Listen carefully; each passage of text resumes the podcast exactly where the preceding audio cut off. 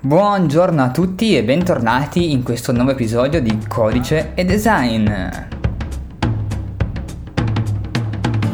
Molto bene, eccoci di nuovo qua dopo le ferie. Eh, già, eh, anche questo podcast si è fermato per qualche settimana, eh, però ne avevo veramente bisogno. Ormai ero, ero stanco e avevo bisogno di staccare un attimo. Ma adesso siamo a settembre e quindi è ora di ripartire. Ci rimettiamo sotto alla grande e affrontiamo questo nuovo anno, diciamo, anche se l'anno inizia a gennaio, ma ripartiamo adesso a settembre. Facciamo come a scuola. Molto bene, spero che abbiate passato delle belle vacanze. Io sono stato bene, sono stato in montagna perché adoro la montagna, non che odi il mare, ma preferisco la montagna, la tranquillità. Sono un po' così, sono nato in montagna, mi piace passarci il più tempo possibile. Ma adesso sono tornato giù in paese e non che dove vivo sia così grande e così pieno di gente, però eh, mi va già bene così. Eh, non mi piacciono le cose troppo movimentate. Va bene, riprendiamo a lavorare. Anche perché fortunatamente eh, faccio un lavoro che mi permette di lavorare dal mio piccolo paesello ma essere in contatto con grandi aziende di grandi città. Ultimamente lavoro moltissimo con clienti di Milano e quindi sono molto felice, molto fortunato riguardo eh, posso lavorare con Milano vivendo in un paesino in provincia di Cuneo. Eh, molto tranquillo, molto bello. Chiusa questa piccola parentesi, andiamo, torniamo a parlare un pochino di programmazione. E voglio ricominciare dopo le ferie parlandovi di un mio nuovo eh, progetto, è un side project eh, che ho creato, eh, avevo già iniziato durante, prima delle ferie e poi eh, come sapete se anche voi siete sviluppatori eh, uno ci prova a stare lontano dal mondo dei codici però eh, cioè, mi tira troppo. E quindi piuttosto che guardarmi qualche serie tv stupida online o passare il tempo così eh, ho, ho approfondito lo sviluppo dell'app che volevo fare cioè da un pochino. Sono andato avanti e sono arrivato a un punto decente e infatti l'ho pubblicata online e, è ancora comunque soltanto in fase beta, ancora un sacco di cose da implementare e non so dove andrà a finire, però volevo farlo da un po' e adesso l'ho fatta. E adesso vi racconto di cosa si tratta. È una banalissima app per le note, per prendere nota delle cose, le varie come le, le, l'app note di Apple, Simple Note, ce ne sono veramente moltissime sul mercato e io devo dire che le ho usate praticamente tutte, le ho provate tutte ma non ho mai trovato nessuna che mi piacesse perché eh, ho modificato molte volte il mio workflow, ho provato Trello, ma Trello detta con un francesismo mi fa schifo proprio non mi piace, non riesco a entrare nell'ottica, non, non sono fatti per ragionare con la mentalità stile Trello. E ho utilizzato tantissimo Simple Note come eh, mio gestore dei task di tutto perché era un semplice foglio bianco io scrivevo organizzavo le note con dei tag scrivevo sopra le note ed era perfetto. Mi mancava soltanto la formattazione. Si può formattare soltanto in markdown ma per vedere il risultato bisognava switchare nella schermata eh, di render rispetto a quella di scrittura e questa cosa non mi piaceva molto cioè volevo avere un, una cosa che la vedo così com'è e basta e quello non mi piaceva. Eh, ho utilizzato molto anche l'app Note di Apple, eh, che è molto bella, eh, molto figa, però c'è soltanto sui dispositivi Apple. Io ho uno smartphone Android e quindi se scrivo sul computer poi non posso usarla sul cellulare ed è un casino, non, non funziona bene, non mi piace. Uh, ce ne sono moltissime altre di app, ma nessuna aveva uh, la formattazione che volevo io, la semplicità d'uso e di design che volevo io. Quindi ho creato un design molto molto semplice, bia- tutto bianco, grigio e logicamente arancione, perché ormai faccio tutto quanto di arancione, uh, font semplicissimo, molto molto facile. Gli ho implementato la modalità notte, che è cosa fondamentale che non tutte le app delle note hanno, e vorrei implementarli tag ancora, ma è in eh, fase di costruzione e gli ho messo un, eh, un editor di testo eh, a Bubble molto minimale ma che permette di, di, di inserire heading 1 e 2, titolo 1 e titolo 2, mettere corsivo e grassetto e qualche altra cosina, proprio per una formattazione leggera ma secondo me è fondamentale, perché già soltanto di mettere un titolo con un heading 1 e un sottotitolo con heading 2 mi fa capire al volo quello che voglio vedere subito in quella nota. E anche i bold, i grassetti, i corsivi sono molto importanti. Molto bene, se volete vederla potete andare su Albi Notes con la y albi y.notes.albertoreineri.it oppure la trovate anche linkata eh, sotto questo, nell'articolo di questo podcast o sul mio sito albertoreineri.it. Eh, bisogna registrarsi logicamente, eh, ho messo il mio sistema di login e si inserisce la password e si può iniziare ad utilizzarla. Eh, ho già, l'ho già spammato un pochino ovunque di modo che qualcuno cominci a farmi un po' di beta test e mi rimandi un po' di bug. Se mi segnalate qualche bug ne sarei molto molto grato. Eh, sarò molto felice. Uh, detto questo, volevo anche parlarvi un pochino di come l'ho realizzata proprio, ok? Quindi andare un pochino più sul pratico, visto che parliamo di sviluppo e sviluppo web. Allora, innanzitutto è una web app per il momento, quindi è un'app basata tutta quanta sul web, adesso giro sul browser, quindi c'è il vantaggio che è accessibile già adesso da, dappertutto, fin da subito, da desktop, da mobile, da tablet, da dove cappero vi pare, potete entrarci e utilizzare le vostre note.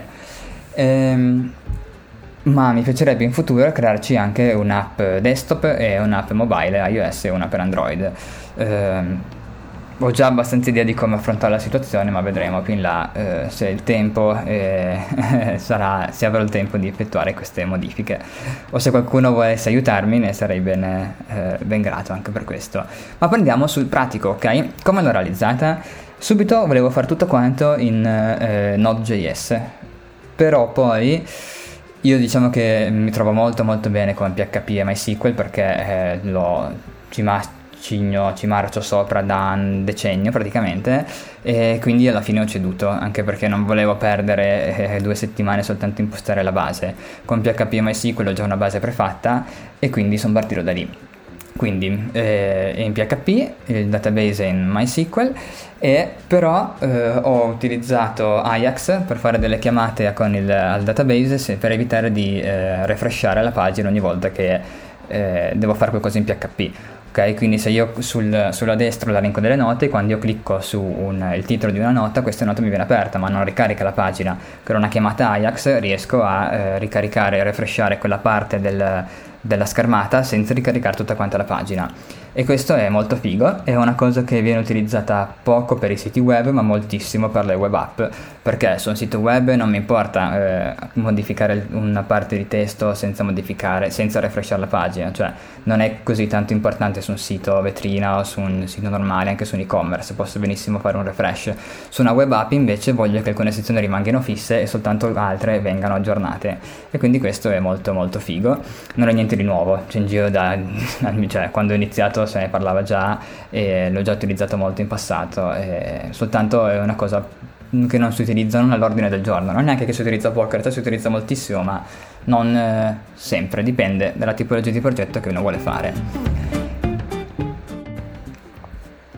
Per il resto poi ho utilizzato un editor in JavaScript, eh, ho cercato molto online quale fosse il migliore da utilizzare, sapete ce ne sono moltissimi, eh, quasi tutti open source o comunque con una versione con versioni gratis, eh, alcune anche a pagamento, eh, logicamente ne volevo uno open source perché eh, mi piace la tipologia. E eh, ho scelto Quill, Quill.js che mi piace molto, l'ho già utilizzato in altri progetti. E veramente si si tira su in un lampo, cioè si installa velocissimamente, funziona alla grande, ha la modalità bubble che mi piace molto, quindi non è come Microsoft Word che ho il, la barra degli strumenti in alto, ma io clicco e eh, sopra il cursore mi appare la barra degli strumenti, il che è molto molto figo secondo me, è molto moderno, molto minimale, non, non ho niente che mi rovina la schermata, cioè se, se, clicco su una parola allora vedo la formattazione, posso farla in bold, posso metterla in corsivo, eccetera.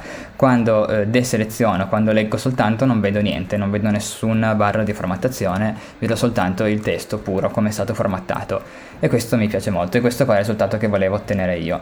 E che non capisco perché non esista ancora un'app fatta da qualche big azienda che facesse queste cose qua. Però dai ho provato a farla io vediamo come va avanti. Per me per uso interno la sto già utilizzando eh, ho analizzato anche molti altri editor che volevo dirvi che eh, subito ero partito con Check Editor perché eh, è quello che utilizzo più di tutti per i miei progetti custom. Eh, probabilmente lo conoscete anche famosissimo CK Editor. Eh, lo, lo, uso spesso associato con Check Finder, eh, Finder parliamo bene per, per, creare quando creo i miei CMS per esempio se andate su Orange CMS che è il mio CMS personale cioè privato fatto da me, utilizzo Check Editor con Checkfinder. Eh, però era un pochino pesantuccio. Eh, c'è anche la versione 5 che è fatta molto meglio, molto più moderna, però è ancora un casino da implementare e non mi è piaciuto. Sono stato molto molto tentato di utilizzare il nuovo editor JS che è fantastico, è veramente bellissimo, la grafica stupenda, però eh, se la grafica bellissima è un po' più complicato di quel JS da eh, gestire. E visto che non volevo una cosa chissà che mi andava benissimo, cioè qui il JS era il giusto compromesso tra eleganza, stile ma anche facilità di gestione e, e anche come poi renderizza le, le, parole, cioè come vengono salvate sul database eh, ha un buon metodo e mi, mi piace. Quindi qui il JS è stata la scelta migliore per me.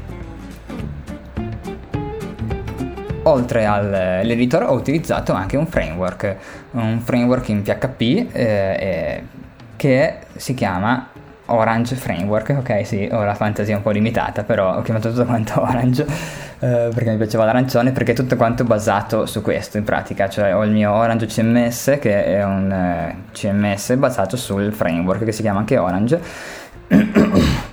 e quindi scusate e quindi ho utilizzato questo eh, framework che mi sono creato io da zero e avrei potuto utilizzare Laravel o Codeigniter o tutti quanti questi framework di cui si parla tantissimo, farlo in Python con Django, che Django veramente, Django mi piace molto, però eh, con il mio io ci faccio quel cavolo che voglio, da zero, dappertutto, proprio me lo gestisco come voglio. Eh, non ci va così tanto tempo in più a implementare delle piccole cose che Laravel ti dà già fatte, già per fronte. Eh, molte volte mi pare che ci metto più tempo a capire come Laravel affronta un problema che non a eh, affrontarlo io da solo e, e risolverlo eh, ma questa è una cosa mia perché io sapete sono già un dinosauro del web, ho iniziato a programmare quando la programmazione era molto diversa da oggi e quindi utilizzo risorse diverse. C'è da dire che io non sono Google assolutamente, cioè sono lontanissimissimissimo da eh, Facebook, Google, aziende del genere e per quello che volevo creare io mi va benissimo il mio framework. Anche perché il mio framework, studiandolo come volevo io, l'ho fatto portable. È portabile, io posso prenderlo, copiarlo da un sito all'altro, da una cosa all'altra e lui funziona. Ho un file di configurazione nella root, io modifico il file di configurazione e in automatico tutto il resto viene adattato.